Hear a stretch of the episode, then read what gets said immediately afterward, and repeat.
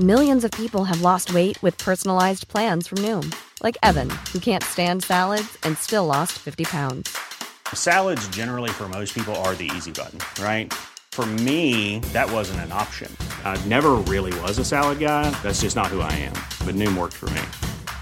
Get your personalized plan today at Noom.com. Real Noom user compensated to provide their story. In four weeks, the typical Noom user can expect to lose one to two pounds per week. Individual results may vary. Hello, ladies and gentlemen. Welcome to Tennis Weekly with Joel, Kim, and Chris. On today's book club, we talk to author Ben Rothenberg about his new book, Naomi Osaka Her Journey to Finding Her Power and Her Voice.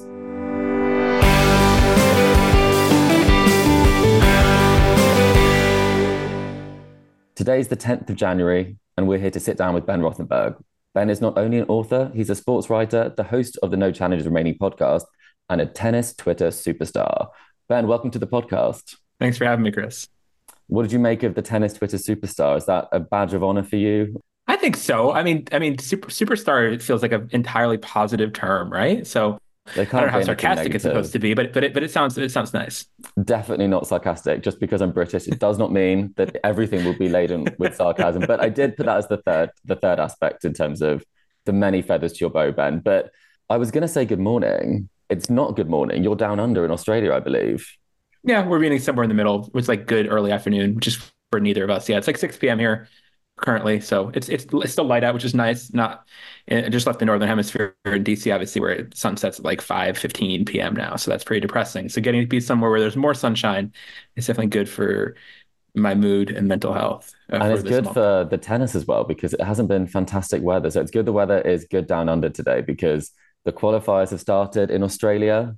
Um, are you gearing up for the Australian Open? Yeah, I'm looking forward to it. First Sunday start. Also, here's a new thing for this Australian Open this year. It's always been a Saturday, or sorry, Monday in the past. So that'll be different. I know there's some grumbling among people who have to work an extra day uh, and don't get that extra day off. But I think for fans personally, I think it's great that there's more weekend tennis and people are home from work and get to watch the Grand Slam. I think for for fans, it's an entirely good thing. So I will quietly support it among everyone else is grumbling. I think I think it's always been goofy for Grand Slams to start on Monday morning, or most tournaments to start on Monday mornings. Like who does that? Like just start on a Friday night or a Saturday or something where people are actually going to be geared up for some fun recreational event in their towns. Yeah, and it's kind of starting a bit earlier this year as well in terms of some of the exhibitions that have been on show. I know we had sort of Kyrgios Djokovic was last year where they kind of tried that practice match format, and then um, one of the few matches that he played, and then now this year we were going to have Osaka Raducanu. And I was very excited that I yeah. know how that went.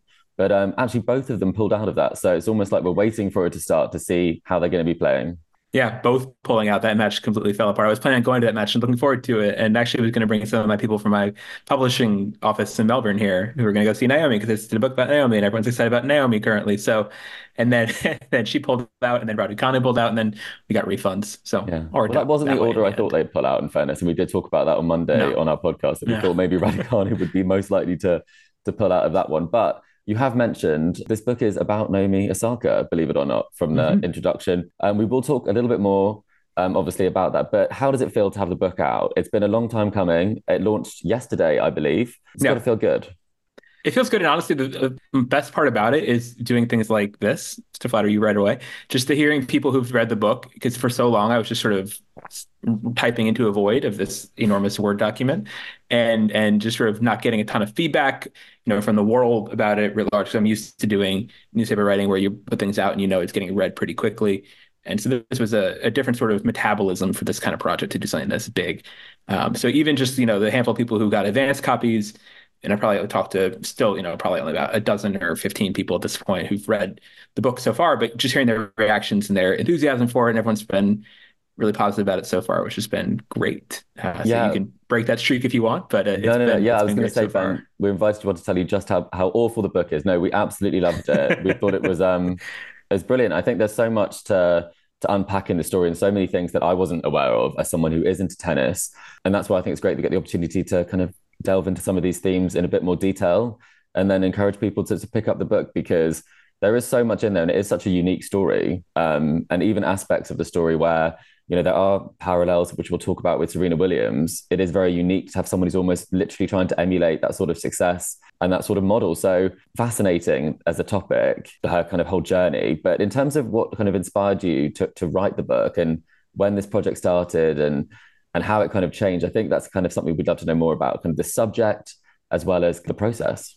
Yeah, sure. So I had wanted to write a book about tennis for a while, and probably women's tennis specifically, because I covered that a lot, and felt like it, the stories of it hadn't really been told, and why it was such a successful sport compared to a lot of other women's sports. And I wanted to do something more general about women's tennis as sort of a as a phenomenon. But then I gotten some feedback that they wanted something that was a little more focused than doing a sort of sport wide book to have something about a, a, fewer number of characters. Anyway, so I had that idea, and that was a bit on a back burner for a while.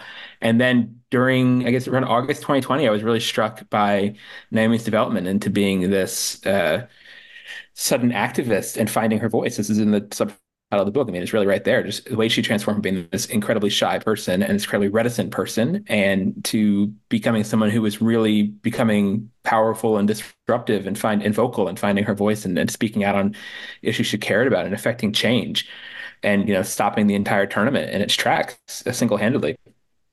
In, in that Cincinnati tournament that was in the mm-hmm. bubble in 2020 in New York. So that was the moment that kind of I was, and then she won the U.S. Open also on top of that. So I had the idea actually that very day that play was stopped in Cincinnati, and then that she won the U.S. Open wearing the mask too, and sort of called her shot and like embraced this pressure and invited this scrutiny and attention, and then lived up to it and won a Grand Slam. I had never seen anything like that. I think it still remains probably the most compelling and remarkable Grand Slam run I've ever seen anyone do, just in terms of the intangible stuff going, you know, on court. Not that, not that all the matches were huge epics, but just in terms of the actual the meaning of the of the tournament, I think it still remains it's probably singular in my mind. So that made me really interested in her and I started looking into her, you know, just doing sort of honestly a lot of like Google really deep dives into a lot of her early life and things like that and, and talking to some people and realized just how much of the story had not been told, like how there really was this void in a lot of the reporting and knowledge about her and her family. Uh, you know, and, and a couple of the things I did find in my early digging were super fascinating and incongruous sometimes. And I was trying to make it all make sense. And so that got me interested. You know, time went on. She wins another Grand Slam, the of her fourth at the Australian Open the next year for 2021 Australian Open, and then she has the French Open standoff and talks about mental health and steps back, and she becomes this huge lightning rod, polarizing person yet again. But this time it's really more focused on her and starts all these conversations. She gets uh, picked to be the torch torchlighter in the mm-hmm. Tokyo Olympics opening ceremony that August of 2021. And at this point, I was saying to my like literary agent, I was like, "Come on, we this has to work. Like she's such we how can I need we not a thousand like, pages about... for this book? Yeah." Well, that that I didn't read this that way yet, uh, but just just knowing like people care about her, like she's such a a singularly fascinating person and she has the world's attention right now like this has to be someone who we can convince publishers is worth doing a book about was really the issue because it's yeah that's the other part of the equation with a book and obviously for any story writer for a newspaper you have to get the editor to agree to run it but sort of the leap of faith that is required from a publishing company to do a whole book. That's something that's probably a little bit more uh, needs more convincing, especially for a first time author like myself. So I was just saying, like Naomi said, it has to be able to work. And then yeah, a couple months later, I got the the deal to do it uh, in with Dutton in the U.S., who's a, a imprint of Penguin Random House, and so that's been great. And then so that was around November, August, November 2021, and then yeah, I've been working on the book for. I guess a little under two years really to to write it, and spent the first year uh, to get into process in the QS by two. But I spent the first year really planning on just shadowing Naomi was the main reporting plan and going everywhere she was on tour in 2022. And that had some highlights for sure, and that had some some benefits. But also, as that year wore on, her year just became increasingly directionless, and her tennis was some of the worst it's been honestly in years. And her ranking slipped, and she wasn't playing with much motivation. She said, you know, she she said actually this month in Brisbane, she admitted she was contemplating retirement. Mm. Uh, a bit at the end of that season, just not really feeling any sort of direction. That was very apparent to someone obviously mm-hmm. following her close to the way I was, and, her, within her team too. People were not sure where she was going or what her future might hold in the sport. Um, so, as someone tasked with writing a book that had to have an ending about where where sort of leave off her career, it was a very uncomfortable moment. Trying to just, I was like, I don't know what to do. We I was were having conversations that. about how to so how to try to figure then. out how to end the book there. But then, yeah, but then we had this news that was a blessing for her and for the book, honestly, of her having this baby, and and also her pregnancy really inspiring her to redouble her efforts into the sport and recommit and find this new purpose and, and drive for it. So it's this really, I think, natural stopping point for for this chapter, this this act one of her her life, this sort of first major book about Naomi Osaka, and who knows if there'll be more in the future. But uh, by myself or some probably someone else, I might do the next one. Uh, but uh, yeah, but it's it's yeah, I think that definitely made it a much tighter book with a clearer ending and and yeah it's it's and also the way that she's come back on schedule and playing again this year i think makes people really naturally interested in her as well. Like as i'm having this book come out in the world i think there's already people who want to know more about naomi to talk about naomi read about naomi write about naomi watch naomi. So all those things have worked out incredibly well for timing. So i am grateful to the universe uh, for making that all happen. Yeah it all worked out and i think that's something where it's so nice that although this is kind of the the first part, this is a new start as well for Naomi. And I think that's mm-hmm. so nice that no matter kind of what is in in the book from the content perspective, there is more to the journey. And I think that's something that's so nice that this isn't necessarily like a retrospective of her career. It's not necessarily the final ending for her. And I think in terms of what we talked about, it won't be the ending because Naomi is such a, a force around the world in business, in terms of activism. So that's something that I think also kind of means that whatever you're looking at it from, it is kind of the start of a new a new journey. I was yeah. going to ask you though. You said kind of there were things that surprised you in the beginning of your research, and kind of in the process, what was the most sort of surprising thing that you found out, or uh, the thing that surprised you most about Naomi when you were writing the book? One of the small things that comes to mind for that question is pretty early on. I found her dad's movies that he made. He that he was ah. like an ah. independent film director and made three i think i don't know if he completed the third one but yeah there's three basically titles and movies that he has in his trailers for and naomi and mari acted in one of them it's called selfish love and i i, I found a haitian like used dvd website that bought a copy of it and got a copy of, of the dvd in the mail and watched it it was really remarkable to see Naomi as a child as like a child actress on That's screen. It was this complete so strange, part of her it? life that I had I had no idea existed really before. I knew I'd known that he was like a videographer that he did some filming. He made like a highlight reel for her her tennis. I'd seen that before when she first came on tour. Actually, uh, you know, those clips of her playing tennis and kind of with like you know semi fancy animations and transitions between them. So it was like somewhat professionally done, but uh, but yeah, didn't know that he had this whole sort of independent film auteur, if you want to call it that. I don't think he would use that word, but but you know, but these stories he was telling and putting making these movies, and I mean the second the second separate passion project alongside this already very encompassing tennis project. And the movie's not a big part of the book, obviously. I think it takes a, few pages in one of the cha- early chapters, but still just trying, just finding that I was like, I'm fascinated by this. I want to know more about it and, and try to understand where it might fit into anything. And, and the other thing is the movie is the movie is very dark too. Mm. It's like it's a very intense movie. It's not like a fun home movie at all. Mm. It's like a mm. very and all of his movies are about sort of self-destructiveness and and violence and it, it, they're all they're, they can be very darkly toned. So seeing that and and that was just an interesting sort of thing I found very early. That's the main thing I can think of that I found just from Google initially, really, and and was so struck by.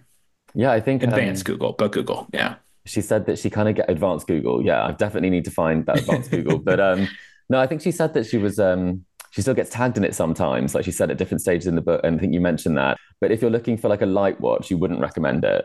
No, I would no. not. I would not. Okay. I not a festive. I think. Christmas I mean, it's, it's, it's it's interesting. It's like it's very. It's like it's Naomi and her sister both look like cute and adorable. They're like I don't know, like eight nine years old when this movie's made. So it's it's cool from a whole movie kind of point that way. But the actual like plot and substance of the movie is is definitely very very grim and and not doesn't end on spoiler. Does not end on an up note or anything. Okay. Okay. So um, maybe I won't be watching that for some casual relaxation. But in terms of what what surprised me from reading the book, and I have kind of mentioned this to you, is that it's this the, the young days of Naomi.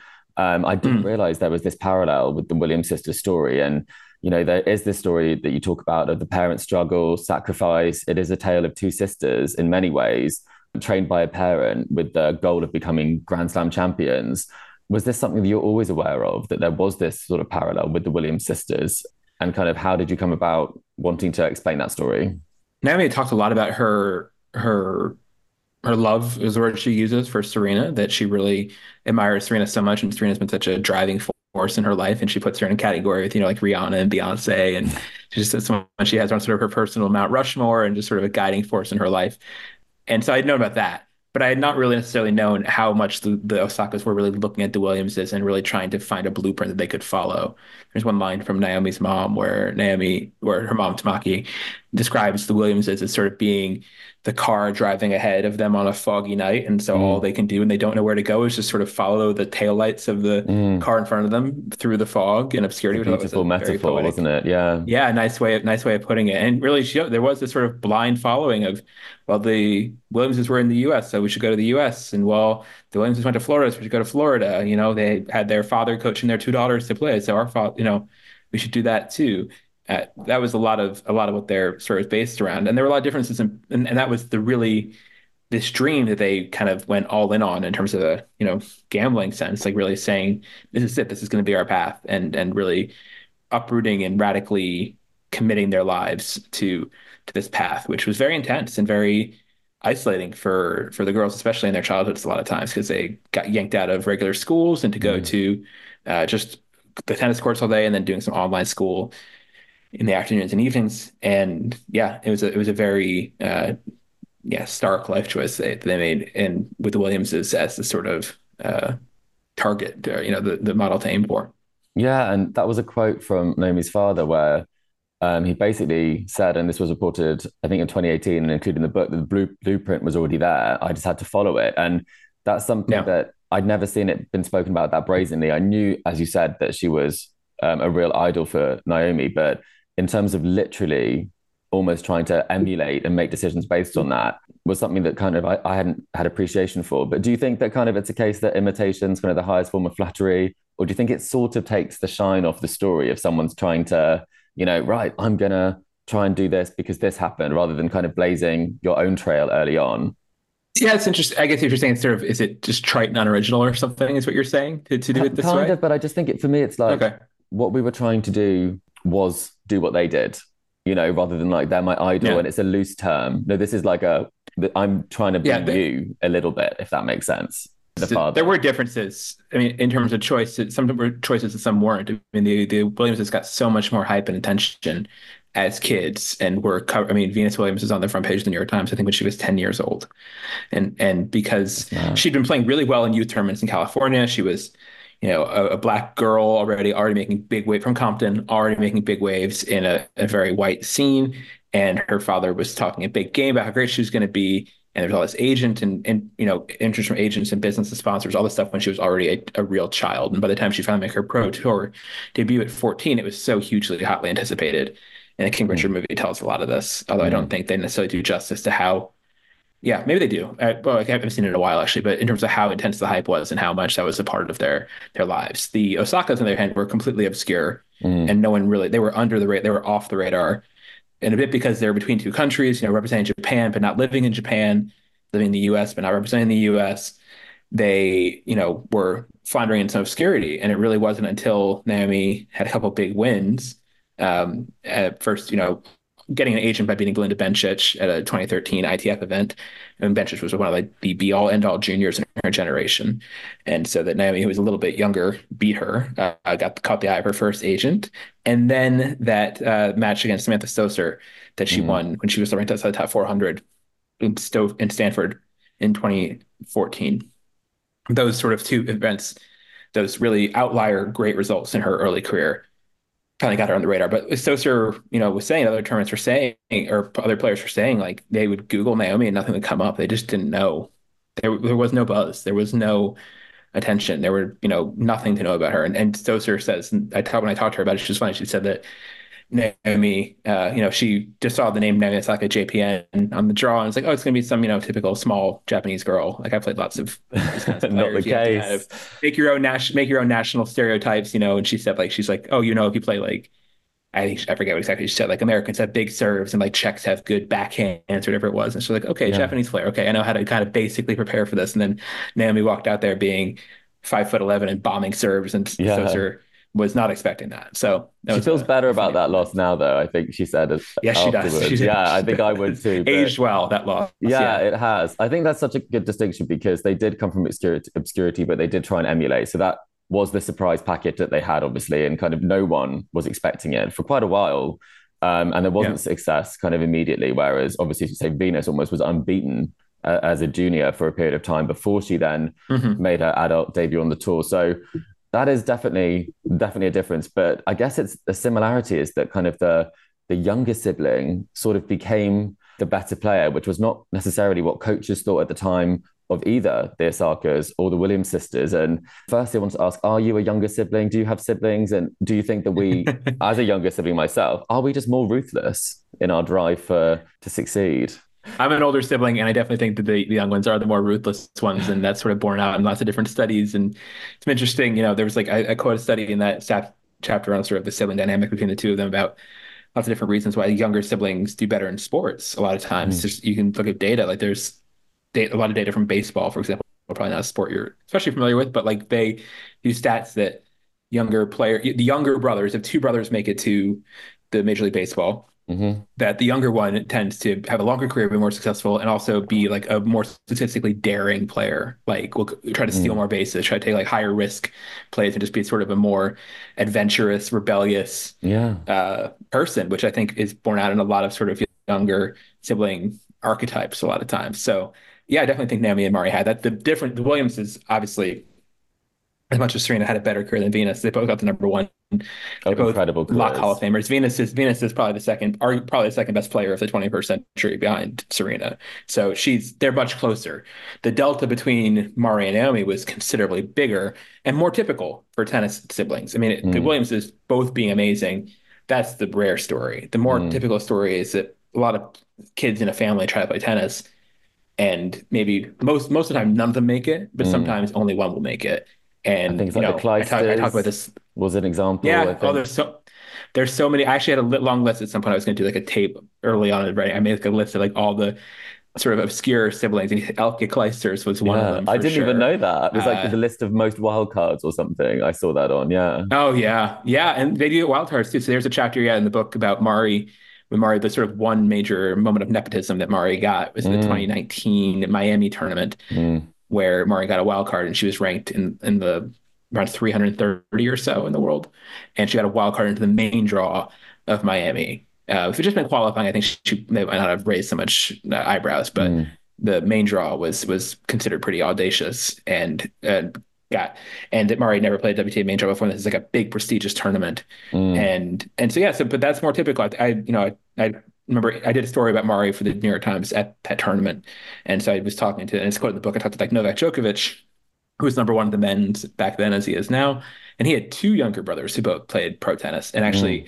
neither of them did anywhere near as well as Mari. I mean, I think Marco, I could pull this up. Marco got to like 500 something, like high 500s, I think, in the rankings. And Georgie was well to the top thousand. I never got There's to be so much talk about sure. that at the time. I remember it was Novak Djokovic came along. They said yeah. there's two more and they're even better.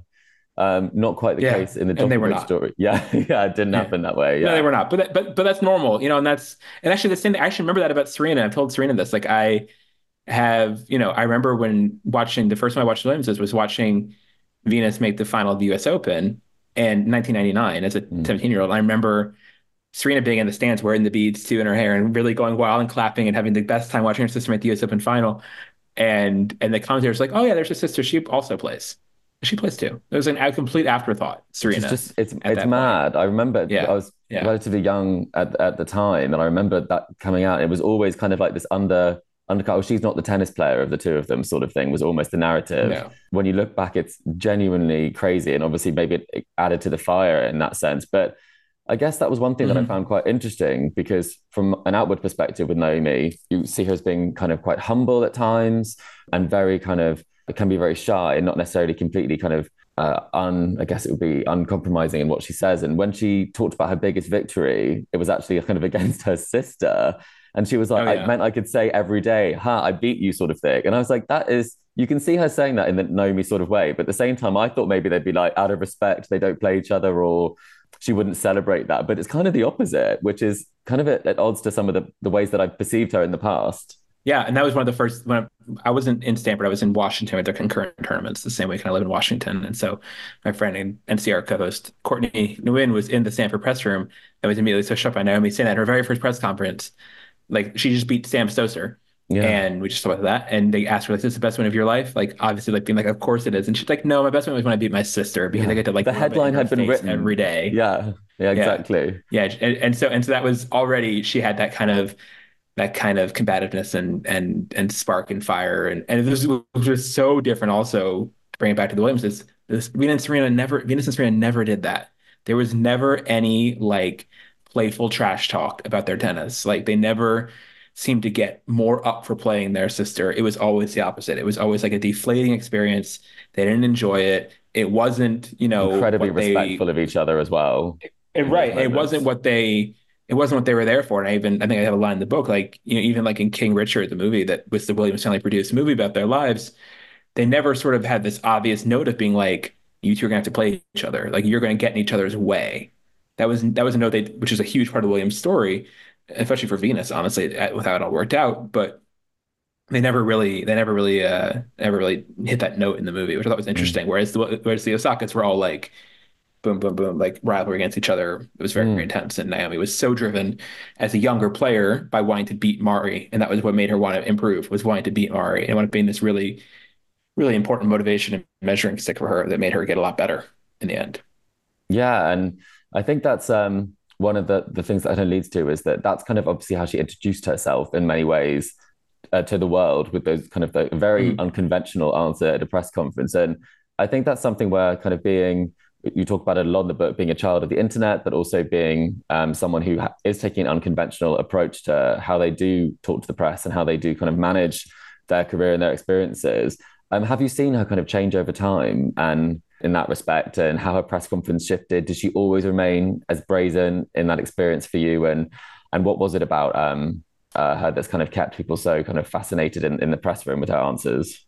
But she's always been I think she's always been re- remarkably authentic and and honest and unfiltered and uncliched and engaged in this way in press conferences. It's super unique and honestly made the book really easy to write a lot of times because she was such a reliable, open narrator of her life as it was going along. There's all these transcripts, you know, she did a lot of press, a lot of press over the years. And she, yeah, there would be, you know, there'd, there so often be one or two lines in there. It was just sort of as I was going, I had a whole printout of like every yeah. single transcript she ever did. and and there'd be a few lines uh, that would come occasionally, like once a tournament or something, that would just like sort of stop me in my tracks. And she'd say something really like profound or about something that happened earlier or whatever, and just piecing it all together in this book. There was a lot to work with, uh, mm. uh, even just from even not just even asking her new questions, but even just stuff she'd already said was already really, really mm. uh, informative and illuminating. And she was a real natural, and she is a real. She in that moment was a real natural in that format, and she was one of reporters who covered her, including people because of her reputation. And she was a real like hipster kind of darling in the early days on tour in terms of like the press room, people like who were sort of nerdier about it and had time and enthusiasm for covering more obscure players who weren't really title contenders would go to Naomi press conferences and also like stay for the Japanese part was the secret part too because she would answer in mm-hmm. English. So like the cool kids knew to sit, stay seated because yeah. other reporters would leave and it's like okay now Japanese and usually when they switch to a foreign language at a press conference we all English bounce. Yeah, exactly. Get, yeah, get up and leave, which is normal. But I've sat Naomi... through some Norwegian ones by accident, and I'm like, not sure I'm getting too much of this one. But with yeah, with, Naomi, the cool one, sort of, I, the cool kids, as we call ourselves, very, very humbly and sarcastically, uh, we uh, we knew to like stick around and because she also, you know, you get basically double the press conference with Naomi, and there'd be mm. new stuff, and you could almost always tell what the question was based on the context of how she answered it. So mm. that was uh, something there. But then at the same time, skip ahead, you know, I think a lot of that openness and authenticity and vulnerability time, and you know, the way that she actually processed and engaged and felt uh, uh, everything with a sort of open mind and open heart in a press conference, when things got more uncomfortable for her, that made it feel like uh, a much more perilous place mm. for her sort of emotionally and for mental health. And so that was something that, yeah, as things as she started, you know, sort of straining under the pressure in 2021, she she identified press conferences as a, something she wanted to use to to stop to mitigate that pressure. And and part of that also, as she talks about in the book, was like a lot of sort of classic pandemic era things, like doing a press conference over Zoom rather than have people in the room. And that made her feel more dehumanized as an experience, more dehumanizing as an experience. And then also the dynamic changed a lot actually too, for especially for a headline grabber like her, because anyone could pop into her press conferences from anywhere in the mm. world. And it no longer had to be, or not anyone, but any sort of approved media um, w- could come in, and there wound up being a lot of you know tabloids and and and sort of websites that were looking to do more sort of churny, clicky content Clickbait, yeah. that were suddenly coming to Naomi and, and asking her uh, more controversial potentially or trickier questions or more less generous questions that thought we're getting. Right. I think that's Yeah, I'm trying to be where- generous. yeah, I think sometimes um, she kind of answers what she wants to answer rather than the question. She kind of has something on her mind, and you, she'll be asked a question, and she'll be like, Mm-hmm. "You know what, guys?" And then she'll just say something. And I think Yeah. that obviously doesn't lend itself to like a quick right next Zoom answer, next answer, give Yeah. them what they want really quickly. When you are someone who does take the time to give you something that you Yeah. can write about, so. I think that was something that was also very kind of interesting in the book. As you said, she identified the press conferences as being a problem for her and from a confidence perspective on Clay, especially. And Yeah. being a journalist yourself and that whole incident in, in Paris, and she talked about it, kind of maybe mishandled it slightly herself. But at the same time, it didn't necessarily always paint kind of journalists in the best light. What's your take on how that kind of works in that relationship um, with the media at the time and, and, and where it is now? where that happened, I think we uh, the sort of core people I talked about who've been in her press conferences for years have been kind of the main people, myself and Courtney and Reem Abulleil and Jamana Carriol. You know, there's a few kind of Mm. names people will know who've been kind of the more on the Naomi beat regularly for time. I think we were all really surprised and we were definitely caught off guard by her statement, which came seemingly out of nowhere for us, honestly, Mm. because she had not really there hadn't been a clear moment like i've been in some tense press conferences like there are players with some national press i'll actually say one of the main ones come to mind is johanna konta Mm, had this I like, really that one. frosty Yeah. relationship with the british press and it was like really just like cringy and just like oh uh, comfortable and like oh god this is like just like tense. And and she did not really get along with them. It was just not they never vibed. They never like kind of got on the same wavelength Konta and the British press corps writ large. They Mm. just were at odds. It was uncomfortable throughout. And I do think that players set a lot of their own tone in press. I do actually think that every player is different. Every player has their own kind of Completely kind agree of, with kind that. of vibe. And even you could probably get that on YouTube even too but certainly being in the room like you could definitely there's a different vibe and, and different you know Roger Federer sits down and has an air about him and it's different than the air that Serena has and it's different than the air that Nadal has and it's different than the air that Osaka has different than the air that Djokovic has different than the air than Andy Murray has different than the air than Sharapova different than Wozniacki. They all have their own like I mean some of the biggest stars they all have kind of their own vibe and presence and they really do I think they underestimate how much they set the tone actually or some of them do underestimate how much they set the tone. Um I almost completely forget where I was going with that, but it doesn't matter. is, But yeah, in terms uh, of the, no, the but- as- yes, yeah, go ahead. You go. I would say in Rescue me, terms of the aspects um, around that, in terms of uh, the press, I think you can see the dynamic being something that can Yeah. lead you to even become more aware of maybe some insecurities that you had before, especially going into you know a surface that she didn't feel particularly comfortable with. And maybe it was, Right. you know what, this wouldn't be something that would be helpful to me. And, and that's the tricky thing. It isn't helpful to people's confidence. It isn't necessary. People aren't in that room to, to always build you up. And so yeah, and it's also just like feeling a, Mm. feeling feeling a loss of control. I do think that all the things I was saying Yeah. previously about about about players in the tone, I think all of that, I think a lot of that tone control weakened during the pandemic for every player. I think every Mm. player just kind of became another square on your Zoom window on your laptop, and you Mm. When Roger Federer sits down in a Zoom with call with you, which did happen for me, like it's it's less it's less it's less like oh wow that's Roger Federer than it is for him. I'm just using him as an example, but like Mm. I remember specifically with you know him being on at least one Zoom with him, and just it being feeling different. Like it's not Yeah. like because usually people are like Federer had the gets the biggest or like got the biggest past tense now, like sort of like fan reactions from a lot of reporters in Yeah. on tour. Um, not you know a lot of actually like more part-time reporters uh, Yes. usually in tennis. We're always like oh my god. And his rooms are always fuller and just like yeah people wanted to see him and he was an event in a way that other players don't get. So yeah so anyway so that kind of changed that all that that aura and that projection that sort of control weakened for players in the pandemic. Yeah and, and naomi was not feeling great about her tennis on clay. She had some bad results. And there's also this other pressure building up for her more sponsors than ever more money than ever more money more problems as they say Yeah, and also the also tokyo olympics success. She's a very successful woman at this point. Yeah, And you yeah. have to have people ask you some sometimes not great questions and questions that other successful people don't have to answer to, right? Well, this well, this is the sort of question of like that that she would, sort of challenged or balked at, and she got into a back and forth with Billie Jean King actually in a video. I quote this, and they did a panel together Yeah. a couple months after the standoff. Basically, Billy saying like, or Naomi asking Billy like, do you think that we owe people like parts of our time and mind and attention because we get paid a lot of money? And Billy was like, yes. yeah, did. she was very vocal. And and, and and Naomi and Naomi didn't want to didn't didn't didn't that didn't gel with Naomi's sort of thought, or, or certainly not people have been telling Naomi or what she had decided herself or whatever, whatever her conclusions were. And Billy being more old school, there's this real clash. And you know, there's this sort of this act happened probably like act four of the book roughly, where you know Billy and Naomi are sort of held up together after Naomi has her U.S. Open in 2020 as these like two pioneering activists who stand up for things and are speaking out and social change and sort of she's the next Billy in a lot of ways, right? And they're really paired together.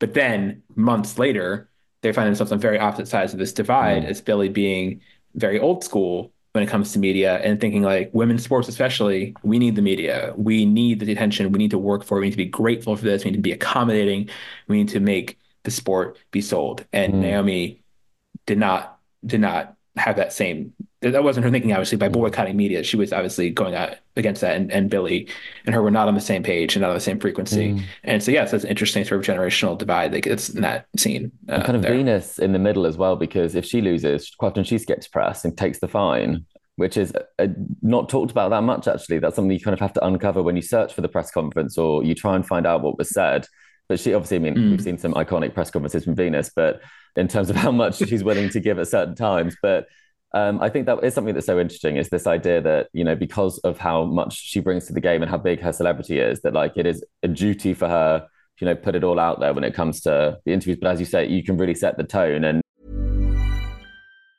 hey, it's Ryan Reynolds, and I'm here with Keith, co star of my upcoming film, If, only in theaters, May 17th. Do you want to tell people the big news?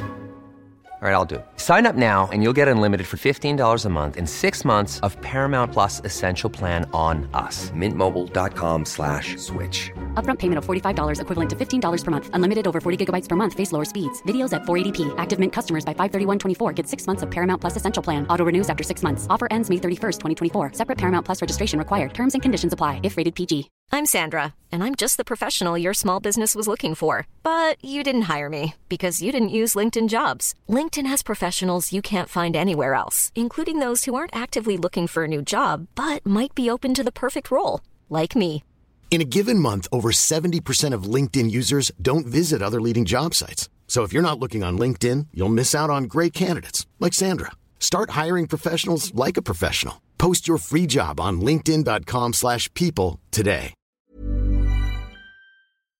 That kind of leads me to the activism side of things because the decision she made seemed like it was a very personal decision and it seems like a lot of her activism mm-hmm. comes from personal experiences where she feels like she has to take an action or she wants to push back on something or make people aware of something. And obviously, that was something that happened after the French Open happened after the the summer, which you said kind of really caught your attention for her and and really kind of led to the the idea of you doing the book. And I kind of have this thing where people kind of label her as a sort of ac- accidental activist. And I think that from reading your book, it doesn't seem like it's really accidental, like at all. I think her whole shaping of no. her of her life has been around you obviously didn't say that in your book. I mean, like when people talk about her, it's like she's the, the, the girl that ended up in activism.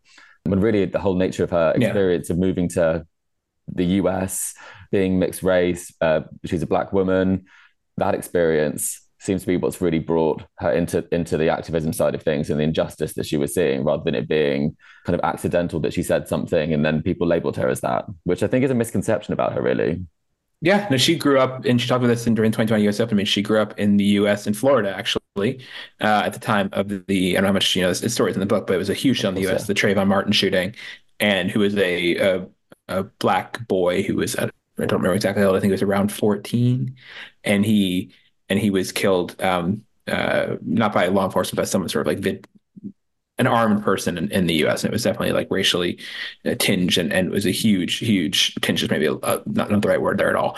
Racially infused, let's say, whatever you want to call it, and, and, it, and it was, yeah, and that was a big flashpoint. And Naomi was was really uh, marked by that. It was really that was a big shift in her in her memory. That's a really unforgettable moment for her and, and was scary for her as a you know as a as a black kid in Florida herself, like seeing that someone could just kill you for not much reason. Mm-hmm. And so and that was her as a teenager. So that was her, you know, that she did express and have Trayvon's name on her mask eventually, the 2020 U.S. Open was was organic for her. It wasn't accidental. It been sort of her life going there, and people, you know, her father's Haitian, for example, too, and that's mm. always been an undercurrent. And there's a, a section on that uh, around that U.S. Open chapter as well, where it talks about you know Haiti uh, and its history is being a unique history of being slaves overthrowing uh, their captors to form a country in Haiti, and and Naomi, and especially in the sort of Black Lives Matter moment or wave of 2020 sort of drawing new strength from that ancestry and new power from that. That was something she said she said really motivated her as a as a Haitian and Haiti means a lot to her even if she hadn't mm. spent a mm. ton of time in the country compared to the US certainly where she lives almost all her life or or Japan where she grew up uh, as, an, as, an, infant anywhere where she was born mm. but those sort of things have have power for her and and yeah so it's not accidental definitely and I think that you know I think that the the 2021 French Open was all the U.S. Open stuff. I think got almost entirely praised throughout. Like that was hugely successful. She won the tournament, made her stance, made her point.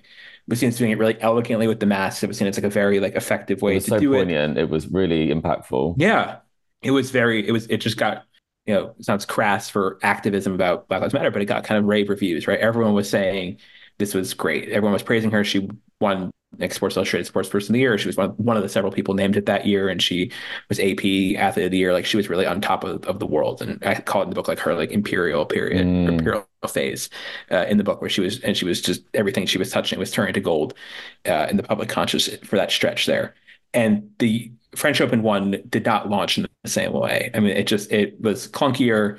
It wasn't as articulately done, I think, in her original statements, mm. and she and it got her just off on a strange foot. And I think she miscalculated uh, how it would be received. And if there was a rallying cry that she was trying to start among players about trying to lead a movement, the other players weren't interested. They were not mm. really supportive of of what she was doing, and they were honestly, openly, a lot of times uh, mocking her, or just or saying, well, some were mocking her in private for sure, but also were saying, um, no, this is not an, we don't have this issue with press. Like that's not, we think we understand press is part of the job and we'll do it. And we're not trying to say that you guys are bad for mental health and kicking us while we're down or they did, they did not see Naomi's language and, yeah, and resonate if with if it. If you're in a, it also says if you're in a, a bad place, it can be a bad, like, well, the press can of be course. a bad place. And if you're not, yeah. then it depends on, and she's been so open. So I think so much of it is so important, not just because she raised that issue, but I think the idea of the mental health side of in tennis is now considered so much more in terms of player welfare. And so I think out of that came something really positive, even if kind of oh yeah it was it was a bit clunky and you know it wasn't necessarily the best result. And really, you'd have to say that my perception was that probably her team, if she was feeling like that, she shouldn't have been playing the French Open at the time. She should have probably not put us. And look, that was ultimately the decision that got made. She did pull yeah. out after one match, but it probably did get too far. She played pretty well in that, that first point. match and, as well. I remember watching it. yeah, she played like, okay. Oh, she yeah, played. You know, yeah, it was okay. We can get to the round. I think she really. I think that was actually she really reacted after she won that match. Like it was like a almost like a tournament win. Like it was like yeah, it was big. such a relief because she knew how much spotlight was on her in that match against Patricia Maria Tig in the first round of the 2021 French Open. Yeah, but then she pulled out and she just wasn't you know, I, I said this at the time, like she just like wasn't ready for playing a Grand Slam and all that entailed mm. mentally. Like she just was not ready for that, mm. and so it was the right move for her to, to withdraw. Even though obviously was unfortunate, um, but she just yeah was not in the headspace for it. And then also kind of informed when I say clunky communication, like that's very common. You know, um, when you're not feeling well mentally or dealing with yeah. depression or whatever other mental anguish may be, you're not going to be at your most clear communicating what you need and what you want. Absolutely. And that's, and that's a huge part of the challenge. The only problem is, that, is that, when you have millions of followers, right? And then they will see it and then it doesn't become something that you can kind of have a chat with someone about and kind of kind of air out. But on that topic of um the match at the French Open, I thought we could talk a bit about some of those kind of matches that defined her career. And, and I'm not saying that, sure. that that first round match was necessarily one that did it. It was one of the most watched. It was like she was in a spotlight. It was interesting because it was like I think I have this in the book. She was so talked about in like from a media perspective. It was like, what's going to happen? Oh my god, is she going to do the interview? What's going to happen? Yeah, but there was like almost no one in the stands. Like on a fan level, it didn't was not an important match. Osaka versus Tig, and it was yeah. also during pandemic restrictions and what have you. But it was something, yeah, that was sort of a, a flashpoint, but not actually yeah. important to fans or on paper. Yeah, I mean, I was match, I was locked in to see how that would go. I think everyone yeah. wanted to see kind of what Osaka would turn up and what would happen after that, especially. But in terms of some of the matches, you know, you talk about some of the the key moments, the key matches of a career. Um, I loved seeing that Belinda Bencic as a junior was in there. Obviously, we talked about Sam Stosur, but there've been many big matches, and um, I was kind of going to ask you, sort of, what are those sort of the matches that, in your mind, and obviously a lot of them are, are in the book, have kind of defined her career? I know, from my perspective, the time when I really took note was when she beat defending champion Kerber at the US mm-hmm. Open in 2017. It was like one in three, and I was like, wait, hang on a minute, this shouldn't happen because you know, Kerber's not known for throwing in a thousand errors and giving you a win. So that, that for me was when I was like, oh, this is, I stood and took note that she's going to be a real player to watch. But as the expert, what are, what are those matches that you, it could be for any reason in terms of defining a career, the ones that you particularly enjoyed watching? I know you talked about that before, but what, what the matches that stand out to you? Yeah, it's, I think your Kerber pick is definitely a good pick. That was her first ever winning against any top 10 player. And it came at this moment in the US Open where it was raining. And so she had the she was playing under the roof in Ashe against defending champion, and she was mm. the only match happening on the grounds on day one. I think it was day one, not day two. It was first round, but I think it was day one. And so she had like the entire tournament to herself essentially, and pulled out this amazingly resounding beatdown of Kerber three and yeah. one. And and Kerber was kind of not having a great year. Kerber had already lost first round of French Open that year. She was up and down, uh, not not the most, and she wasn't number one anymore. She'd been number one for some of that year, but really was not comfortable on, on top of that ladder. And so, yeah, Naomi stepped up and, won that match very emphatically. The matches actually, when the way you were framing that question, the ones I want to highlight, which are different, and I haven't talked about this, so you're getting original content here Ooh, for sure. Amazing. It's sort of an early through line. What's in the book, but it's not so. But it, but one of the people I think is sort of un, is a good metric for her in the early days is actually Madison Keys. Madison mm. Keys is there's a she played I think a really interesting example of a person who had a similar but different path who was very much part of the USTA IMG pipeline was very much someone who was groomed for success mm. and hyped hugely from a very young age and given lots of wild cards and sponsors and and and has a very sort of interesting divergent path. Also in Florida, at Chris, but at the Chris Evert Academy, no, none of the sort of financial strain that the Osaka mm. family had so much of. Keys was was doing that, and so Keys and Naomi play each other for the first time at 2016 U.S. Open. Naomi's leading the match five one in the third set, on her way to a huge win and Keys comes back and Naomi chokes. Mm. Keys wins it in a tiebreak, and it's this devastating loss for Naomi from up five one in the third mm. in the third round of a Grand Slam, um, which would have been the biggest win of her career by far at that point. And she can't close it out, and she loses to Keys again the Indian Wells the next year in 2017, and loses her again at I think the 2018 French Open. I might yeah. be completely right about that, but I think it's something yeah. like that. No, and then one, yeah. I don't know if there was one more loss in there. I think it was just 0 and 3. And then she plays her in the semifinals of the 2018 US Open. And Keys made the final the previous year. Keys has always beaten her.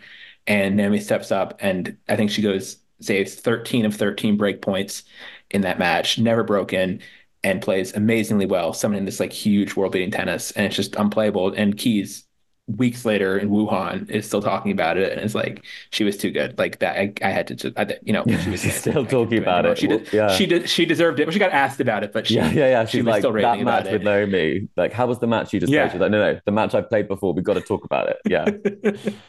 She was talking about the whole US Open and obviously the final was three and the controversy that happened there but but that was a real achievement unlocked for for Naomi to beat Madison. And I'm actually not sure they've played since. I would have to double check that. But that was a, sort of a journey where this person was ahead of her and getting everything. And Naomi sort of scrapped her way and took some L's, mm. but finally shook them off and got this huge win in this moment and played one of the best matches of her life in that 2018 US Open semifinal, which is what made the US Open final. Mm. Uh, the next round possible. So I think for I think he's who I go in you know a bit of description about her backstory and how it's different than Naomi's similarities mm. and differences. I think is an interesting uh, yeah comp for for Naomi.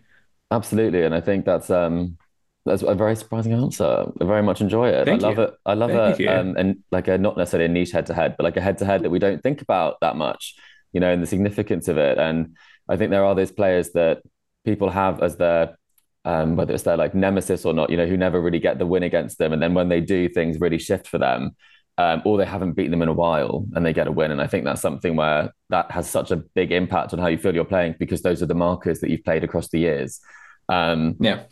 And kind of on the subject of other matches, obviously Naomi has stepped back onto the court very recently. Um, mm-hmm. And so we'd love to talk about um, her comeback. But um, you did allude to this at the start when you were mentioning about writing the book. And obviously she did kind of have that um, not great run of form Um, and then she took some time off. Yeah. Um, did you always think that she was going to return? Because at that time, you were probably, as you said, you weren't sure if it would be her retirement. Her team weren't always sure if it would be a retirement. Um, but we're surprised by how motivated she was. I mean, she posted her pregnancy announcement um, at the same time as her comeback announcement, which is quite unorthodox, Yeah. really.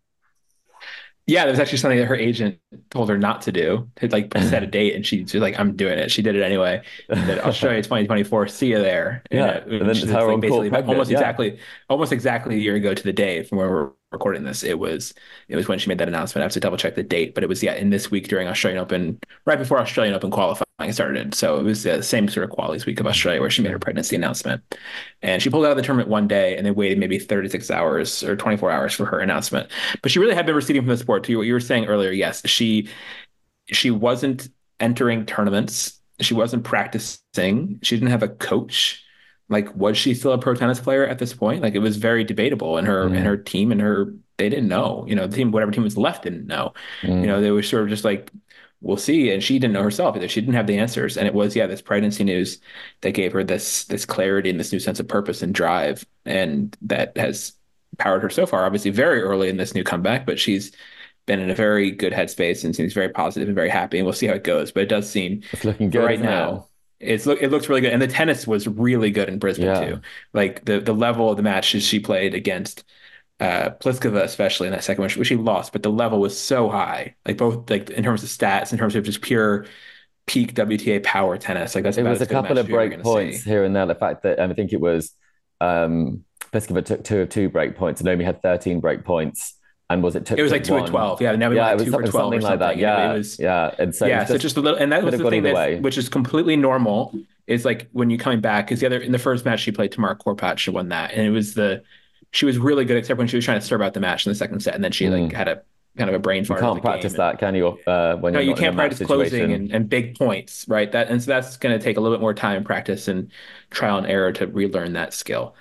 But that she'll get there, and, you know, assuming she stays motivated and healthy and as fit as she is, Mm.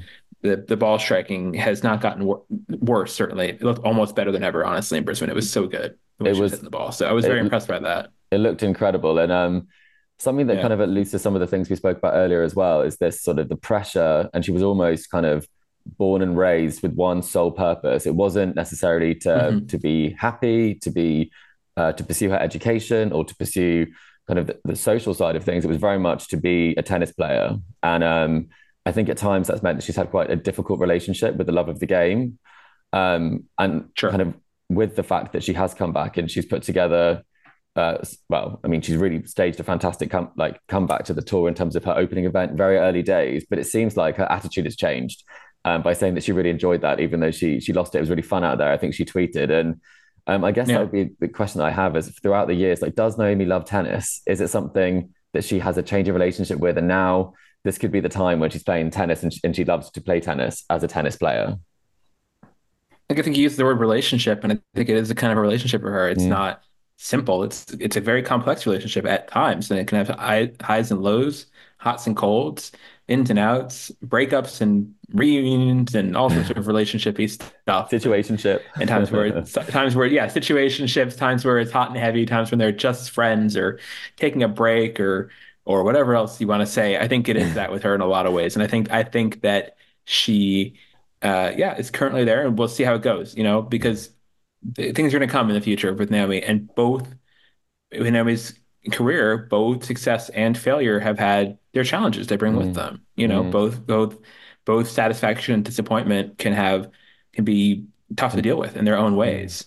And so Naomi has is more experienced now, and hopefully has will be able to handle things better and and in this stage of her life. But change it's, it's perspective, be easy. right? A change perspective, Yeah, and change perspective for sure. But it's still it's still it's still a really brutal sport. You Mm. know, it's still a sport where winning and losing is very black and white. Where and you lose a lot unless you're really good. you right? lose a lot, and that's one of the things that actually in 2021, Naomi got uh, oversimplified, but she got really bad at losing. She started Mm. taking losses really hard, and because Yeah. one of the things also is that she hadn't lost in a very long time because of the pandemic. She went more than a year without losing a match, Mm. and she won two Grand Slams and played a very partial schedule, but she went more than a year without losing a match.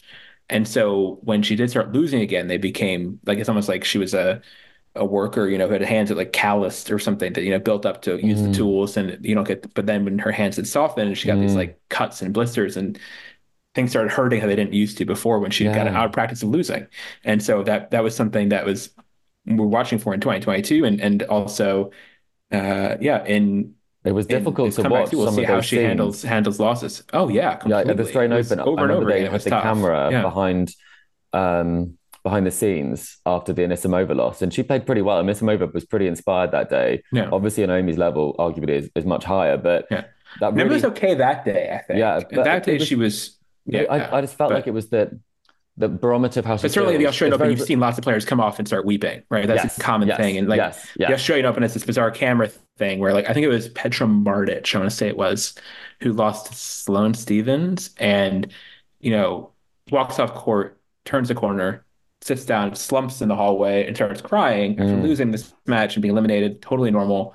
But the camera like zooms in on her. And Mm. Sloane was not, Sloane was furious afterwards. Sloane is Mm. like very much a uh, a mama bear figure in Mm. the in the in the in the tour like really protects Mm. wants to protect the girls as she says and like doesn't and, and sees herself as very much as as it's on the player council I don't know if she does anymore but she was for a long time and and yeah and she yeah definitely sees herself as being sort of like do not mess with these women these are I'm here to protect them like Yeah, and I guess it, it sort of that can uh, warp your perception yeah. of someone based on that moment, which wouldn't normally be be seen in that sense. And but I just I think it hopefully at this stage it will be a case where her happiness isn't dependent on the results on the court because of the wonderful gift of her daughter, um, and it won't be so results based, you know, because that's that's a tough way to deal with life on the tour. If- you can hope again you Yeah, can hope it's yeah. easier said than done it's easier said than done but I'm not a professional tennis you- player, so you know what to say it's easier to say from here, but very hard to do in practice. But um, one question that our listeners actually asked us was that um, Okay. about the involvement of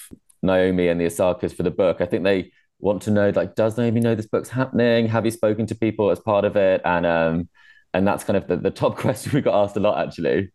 Naomi definitely knows, knew about it from the moment I got the deal, or you know, with certainly within hours or days. I don't know exactly how quickly she heard. Seconds. uh, she was in the room. Yeah, No. not she was not she was not in the room, but she knew about it the whole way. They were definitely not in the dark um, about it. Anyone in the family or the team, and, and actually, I mentioned that day uh, in the stoppage in Cincinnati where where I first had the idea to write about Naomi. I think we talked about that at the beginning of the show Yep. and I actually mentioned it in a in passing to her agent that day. We were talking about like what had been going on behind the scenes of the U.S. Open and the stop or in New York rather.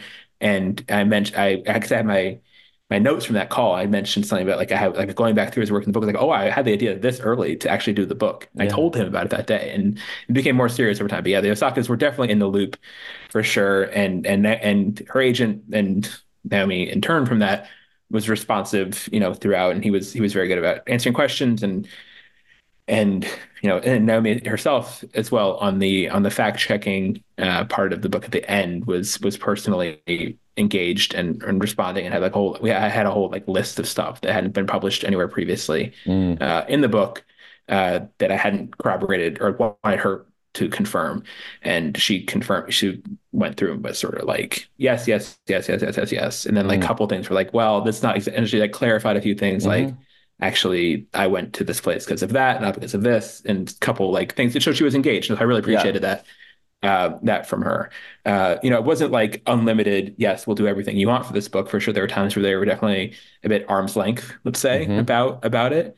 Um, but whenever I talked to Naomi while I was working on it in 2022, and certainly at a lot of tournaments, like I said, traveling the tour with her, she was never, as always, she never really had like a guard up. She was never trying to be evasive or cagey, even though she knew I was working on this book. She was Mm. always herself and open, and and that you know was a big help, and I think makes Mm. helped make the book a lot better. Yeah, absolutely. And um, I'm sure, like, you know, having someone ask you these questions, then they're going to put something together about you, be like kind of fascinated to see like what their take would be. Is it the same as yours Yeah. about the things? And maybe that's um something that could be interesting. But uh, you did allude to maybe there'll be a part two, or maybe a part two might be done by uh somebody else. But if it wasn't, Yeah, I have not. I I, I regret. I It's too soon. You soon said that. I was like, wait, what's It's is there something in the soon. works? I didn't even have to no, ask. definitely nothing. Definitely nothing in the works. I mean, especially with how like in depth this book is. I mean, this book basically covers, you know, I think that, I think I think the book technically chronologically starts at like World War II, you know, when like Russia takes over the islands and kicks Naomi's family Yeah. off the islands in, in Yeah. northeast Japan. Uh, and so a lot of a lot of time is covered in, in this start, book. And exactly. yeah, exactly. That's my own like nerdiness. I did a couple more of those that I cut, but I kept I kept the World War II one. Um, I just about like the population patterns of Florida or something. There was a whole nerdy tangent that I wound up cutting out. Um, the the pop, yeah, how people migrate to Florida. Anyway, uh, yes, I you know I don't have definitely no immediate plans to do. I think there will be you know like in the U.S. it comes out in in hardcover right now, Mhm. the hardcover version of the book, which I'm holding up for everyone listening at home who can't see it. Um, they have uh uh so often there's like I don't know the plans 100 percent but like often there like Chris Clarey's Federer book just had this actually where there's a pa- Mhm. pa- paperback version that came out like a year or so after maybe his was a couple years after maybe after the hardcover and it'll have like an additional chapter on like what happened next and like so something Yes. like that could happen Adding to definitely, it. I'm definitely not I'm not completely taking my eye off what Naomi's doing in 2024 Mm. Um, so I'm, I'm keeping an eye on that. Um, but yeah, I, I definitely don't think there's gonna be my next book would certainly not be Naomi Osaka two, Ooh, well, who? the- if you did have it, more voice or more more power or, Yeah, whatever. I don't know. more power, more voice. More Um, power, more voice. uh, two power, two voice. Like that's yeah, yeah, exactly, exactly. Like, wh- where are we at in that equation? Um, Yeah. but no, in terms of um, if there was another player that you to write a book about, Mm. um, who would you write one about? You kind of not necessarily alluded to, to that, but is there anyone else that you would think would be, make for a, a fascinating story from things that you know? Obviously, you haven't had advanced googling yet, Yeah. but does anyone spring to mind? Yeah, there's it's well, there's two different factors in that. There's sort of the realistic. There's like who would be the most fascinating person, and I'm obviously a huge tennis nerd. I love lots of like obscure players and quirky players and and unique players, interesting players. And there's also like the business side of it of like who would actually a publisher want to I'm not going to think they could confidently sell a book about. necessarily, right? Right, and so those and so those Venn diagrams don't really overlap a ton Mm. in terms of players I find really interesting and players who are um first of all the players who tennis players who could actually make a book sell about them is a very small circle Mm. bluntly Mm. um so that's just not a big circle at all and not that but some of them you know are interesting so I, there you know there's certainly names that come to mind like I do think I'm not saying this is my next book but if I for answer this question like I do think there will be several many Mm. like potentially fascinating, very different, potentially like Novak Djokovic books that could come out in the world. I think he's a hugely Yes. complicated figure who touches all sorts of different layers of culture, especially and you get into like Serbian history, what it means to Serbia, especially. There's a lot of different like anthropological or you know historical ways you could go at telling a Djokovic story uh, and trying to make that appealing for non-Serbian audiences would be the task, obviously. But to, to make it, I think it could be. I think there's a lot of different ways to do that. So he's the most obvious choice potentially. I think in terms of big stars. Um, If money was no But- object, you know, I mean, if, if money was like, like, you I would have like been funded, you've got a green light for any book yeah, on anybody. yeah. There's like you know, there's lots of like quirky player, like you know, players like you know, like Barbora Strycova or like Yeah, Hsieh Su-wei. Yeah. or- Chasey Wade's- or that's a trying to fascinating. of- Yeah, Hsieh Hsieh would be amazing. Yeah. Um, they've had some she- great yeah, that with her and like- Naomi. Yeah. Oh, definitely. She's Oh, yeah. yeah. She. I was almost wish I could spend more time rack, you know, waxing lyrically about Su Wei in this book. Yeah, I do. we can have you on for another plenty of stuff in there already. when your second book comes out. Yeah, but but you know, people, someone like Hsieh Su, I just I was thinking of her a lot because she retired this week. So her Yeah. last singles match with of her Yeah. career was this week. Um, but yeah, someone like her is a perfect example of someone who would be fascinating, but I don't think would sell. Mm. Um, and then this other story, like I just think you know, I think there's so many. I think so many players in tennis. is one of my favorite parts about writing my tennis, uh, especially the way I got to write about it for the New York Times. A lot of times where I was sort of doing the secondary sidebar stories. Like, Mm. you know, I was working alongside Chris Clarey, I just mentioned. He would sort of do like the top line, like what are Federer and Nadal doing at the tournament, you know, Mm. kind of headline stories. And I would do the sort of here's something you didn't know about Timea Bacsinszky Yeah, stories. yeah. And and that was great for me. I love that. Big fan of her as well. That's a fantastic Oh yeah, story. no, I did. Well, not of my fantastic. she was, I, she's one of my favorite stories I ever did with yeah, my interview with incredible. her. Yeah, and so like she would be a great book, honestly. Yeah, she would be. Um, and and something like that. So yeah, so but so many players have. I'm sure Bacsinszky was not who people expected me to say. So, but so many players have those stories, and almost every player on some level has some degree of fascinating story yeah. and and that's an exciting thing about the sport and trying to find ways to connect with them understand that story and tell it with the world and it's Mm. gotten tougher over the course of my career for sure access is a lot less uh, in Mm. terms of media um, you know uh, social media makes a lot of agents and players think they don't need traditional media so much and they can do their own thing. And I don't I don't really agree with that. I don't I don't think that they get the same value out of just Instagram posts or whatever that you mm. do out of interviews and and being sort of profiled and understood in a way mm. that the professional writers can do it.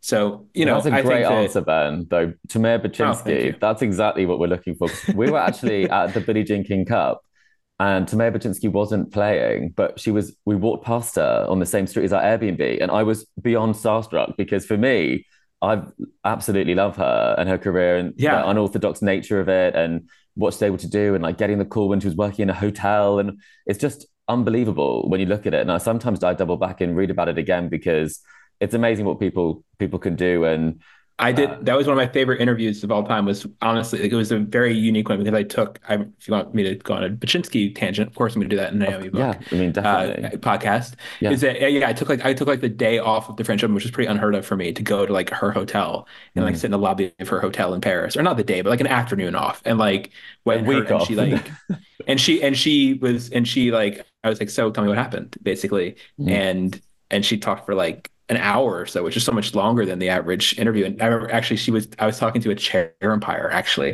mm-hmm. who had read the story. I'm not gonna say it was chair umpire, but a, chair, a WTA chair umpire who had read the story and and was talking to Bacsinszky like at like the airport, like somewhere a few mm. weeks later, and was like, I read this article, you know, and or it was amazing. And she was mm. like, Yeah, like Ben like asked me a question. I don't know what it was, but I just like started saying everything. All these things yeah. I've never said before. It was like it was like this like really like therapeutic moment for her, which obviously I'm not a therapist, but like something about whatever was going on in her mind or the yeah. setting or something like made it the right, it was the right person, at the right moment, the right time. Yeah. And it's some of my, one of my favorite stories, the sort of first Bacsinszky story. And it could have been, that story could have been a, a book or at least a long magazine article at the time from that interview. It Absolutely. Probably like a 1200 word newspaper story, which is still long, but it was, yeah, there's a lot of stuff in there. Um, and definitely that's the kind of thing. I always find it really interesting. This goes back to Naomi currently too Bacsinszky fit kind of my strategy for writing stories at that time in my career. And I still have the strategy. It's almost always more interesting to talk to people who spent a time away from tennis. Mm. People who've just been on the hamster wheel nonstop often don't have the perspective or other experiences or challenges or whatever. You need some um, life stuff as well have, as yeah. People who people who've been away, people who've had adversity and a reason to leave, a reason to come back.